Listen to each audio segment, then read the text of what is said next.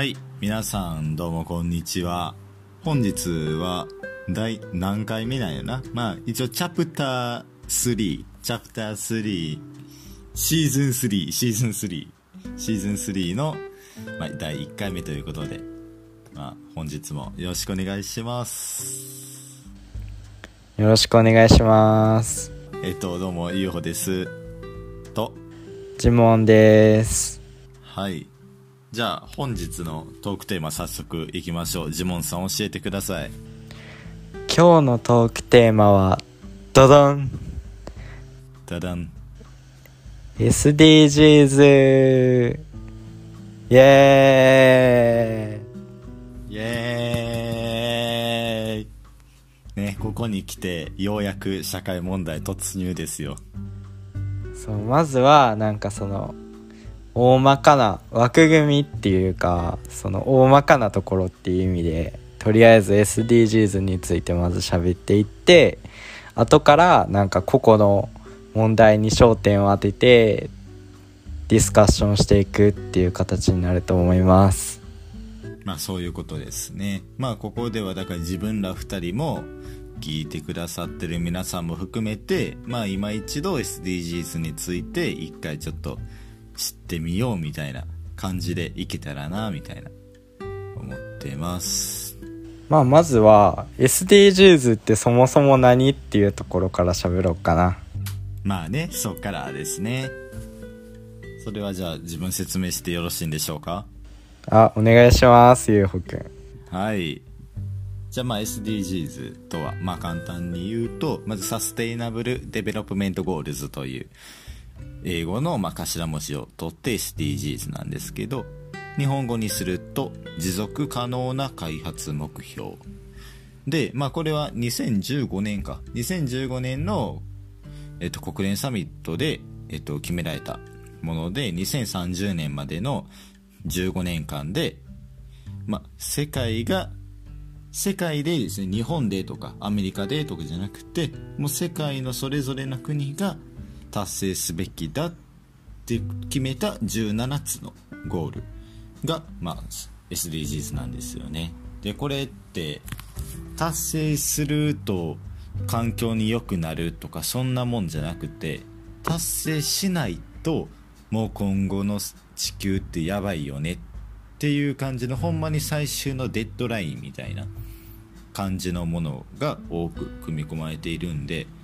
どっちかというとなんかシュットよりマストって感じの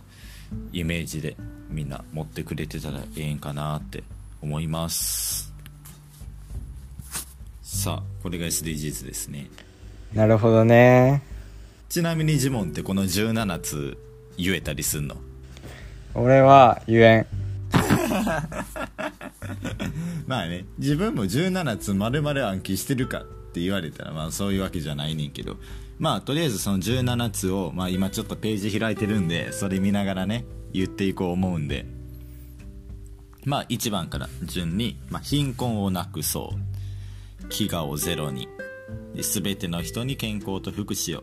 質の高い教育をみんなに。ジェンダー平等を実現しよう。安全な水とトイレを世界中に。エネルギーをみんなに。そしてクリーンに。働きがいも経済成長も。産業と技術革新の基盤を作ろう。人と国の不平等をなくそう。まあここまでが10個なんですけどまあ今聞いてもらって初めて聞いた人はあこんなんもあるんやってもしかしたら思ったかもしれないんですけどそのどっちかっていうとね環境って言ったらなんか貧困なくすとかそのまあ生活水準を上げるみたいなのが主になってくるんかなと思いがちなんですけどそれこそジェンダーの平等なんてすごい大切なことですしあと働きがいとかそのエネルギー問題っていうのにも、まあ、全ての問題社会問題に、まあ、焦点を当ててるって感じなんですかね。でまあ11番からもう一回行かせてもらうと住み続ける街続き街づくりを。で作る責任使う責任。で気候変動に具体的な対策を海の豊かさを守ろう陸の豊かさも守ろう平和と公正を全ての人にで最後がパートナーシップで目標を大切にしよう。達成しようの17個でございます。さてジモンさんはこの中で、まあ、この問題特に注目してますみたいなのはあったりする？へえ俺はやっぱ沖縄に住んでるから今はなんか海のその自然を守るみたいなあったやん多分。それとかそう海の豊かさを守ろうってやつとあと個人的に気になっているのは住み続ける街づくり。うん。そんな感じのやつ。が気になってるかな。なんかなんて言うんかな。どっちかっていうとなんかその貧困とかっていうよりかはそっちの方が気になるかも。なんかこっから進んでいく感じのやつの方が気になるかもしれない。まあ確かにね。すごい街づくりっていうのもまさにこのね SDGs の持続可能っていうとこにまさに焦点を当てたような目標ではあるから。でこれってすごいね日本でもまだまだ課題になってるんちゃうかなみたいな思えるかも。しれないとこなんで。そこは確かにや。ああ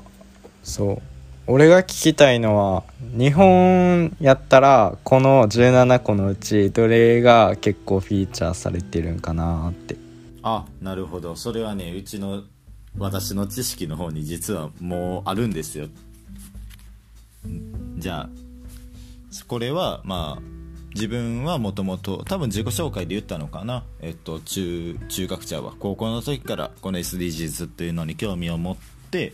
活動していくうちに知ったことなんですけどまあ日本も結構まあ今すごい電車のね広告とかそれぞれの企業のプロモーションとかで SDGs って言葉聞く人もすごい多いと思うんですけどやっぱり日本の中でも達成できてるものできてないものってすごいいろいろあって。で、まあ、まず達成できてる方から話そうか、まあ、達成できてるのはまあみんなちょっと大体想像はつくかもしれんけどまず1個は教育質の高い教育って部分。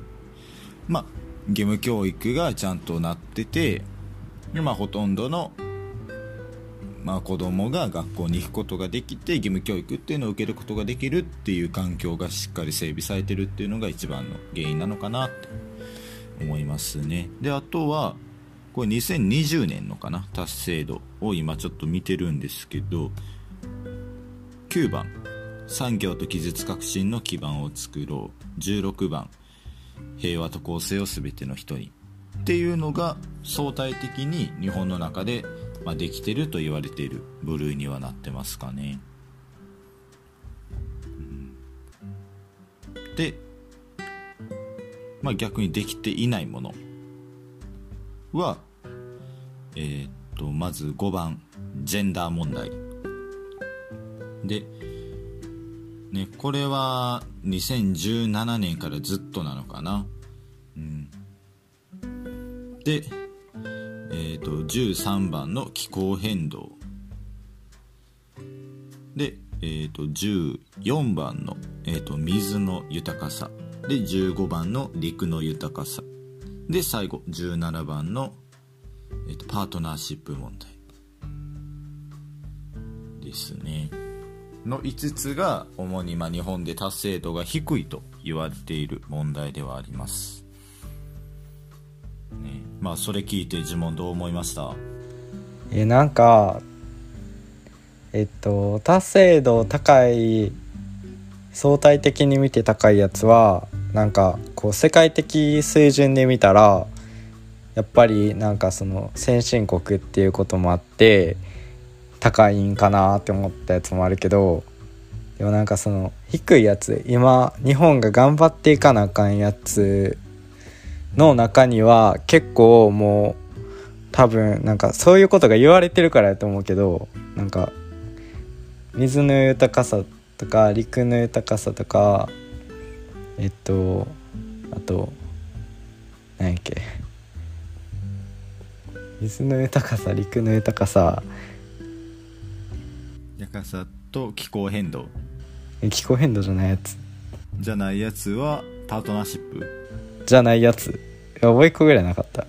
ジェンジェンダー。ジェンあそうジェンダーか。なえジェンダーとかもそうやけどなんか最近結構フィーチャーされてる感じのやつがなんかやっぱり頑張らなあかんやつなんかなって思った。なんかでもジェジェンダーとかって結構今なんかそのなんかこうみんなちゃんとこう考えるモードに入っていってるからこっからどんどんなんかこうニューノーマルな感じになっていくんかなって思ったりする。確かにね。そういろいろやっぱ今ジェンダーはいろいろ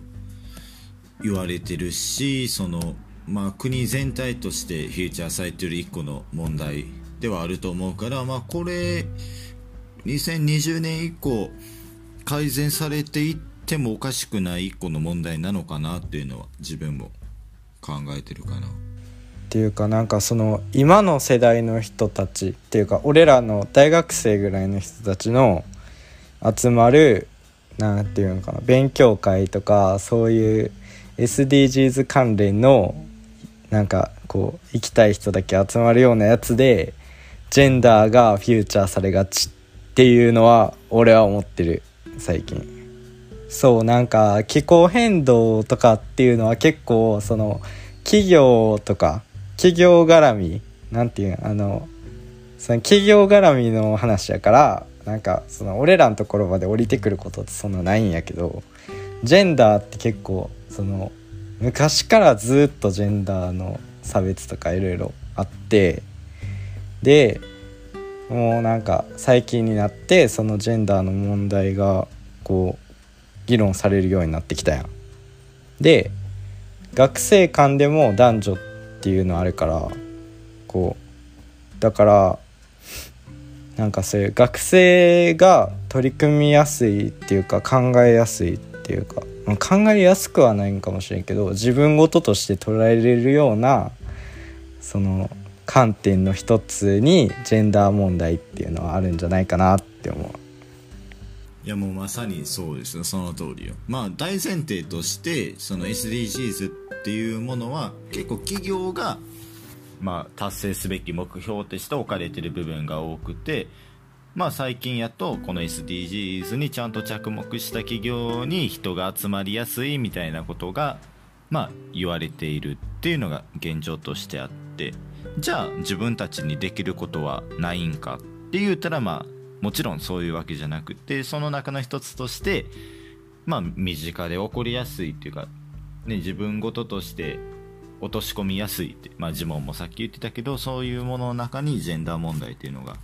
あるんじゃないかなって確かに思いますね。あるな、うん、なんかそのなんか日本で少ないやつっていうかそのあんまりそのなんか言われてないっていうか貧困とかそんなになんかめっちゃ言われてるわけじゃないやんなんかその地域的にはそういう貧困問題とかあったりとかするんやけどそのなんか日本全体で貧困がどうって言われてないやん。で世界的基準で見たらもっとその貧困層の人が多い国とかもあるわけででなんかそういうのって結構なんか自分ごとにしにくいっていうかやっぱなんかこう例えば俺が高3の時に勉強会行ったやつやったら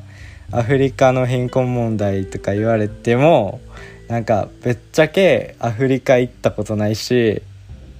なんかその貧困の現状がどうなってるかとかもあんまよく分からんみたいな。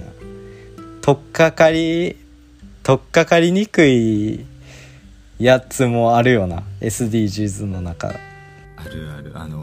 さっきちょっとちょこっと出たアフリカの SDGs 勉強会って。まあそれに自分とジモンが一緒に行ったんやけどその時まで自分はアフリカに対して何の知識もなかったしその勉強会に行って初めてあアフリカの現状ってこんなんなんやって。紛争がこんなに起こっててその隣の国同士でこういう関係の悪さがあってみたいなの。でやっぱそうやって知らないと分かれへんから